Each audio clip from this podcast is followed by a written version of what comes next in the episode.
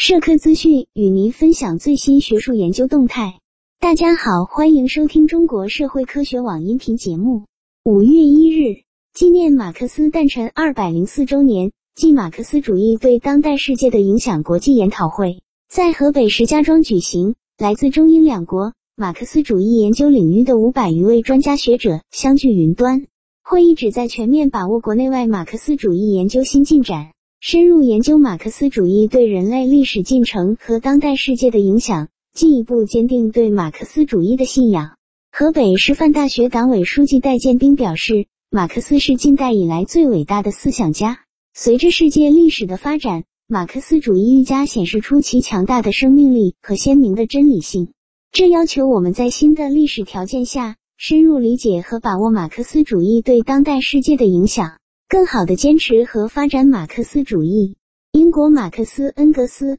国际人文交流学会会长刘凯翔谈到，要充分利用工业革命以来丰富的思想文化遗产和经济发展经验，为中国的马克思主义研究提供助力，同时促进中英两国在人文、教育、科技等方面的双向合作。北京大学习近平新时代中国特色社会主义思想研究院常务副院长孙锡国。从全人类共同价值的科学理念，倡导和平与发展的时代主题，坚持互利共赢、文明互鉴，维护国际秩序公平公正，推动构建人类命运共同体这五个方面，全面阐述了解决和平与发展问题的中国智慧与中国方案。通过对《资本论》的文本挖掘，以及对全球现代化的研究，英国布里斯托尔大学政治学系教授特雷尔卡福。揭示了资本主义发展过程中存在的种种问题，阐述了西方马克思主义发展的新方向。中国人民大学资本论教学与研究中心主任邱海平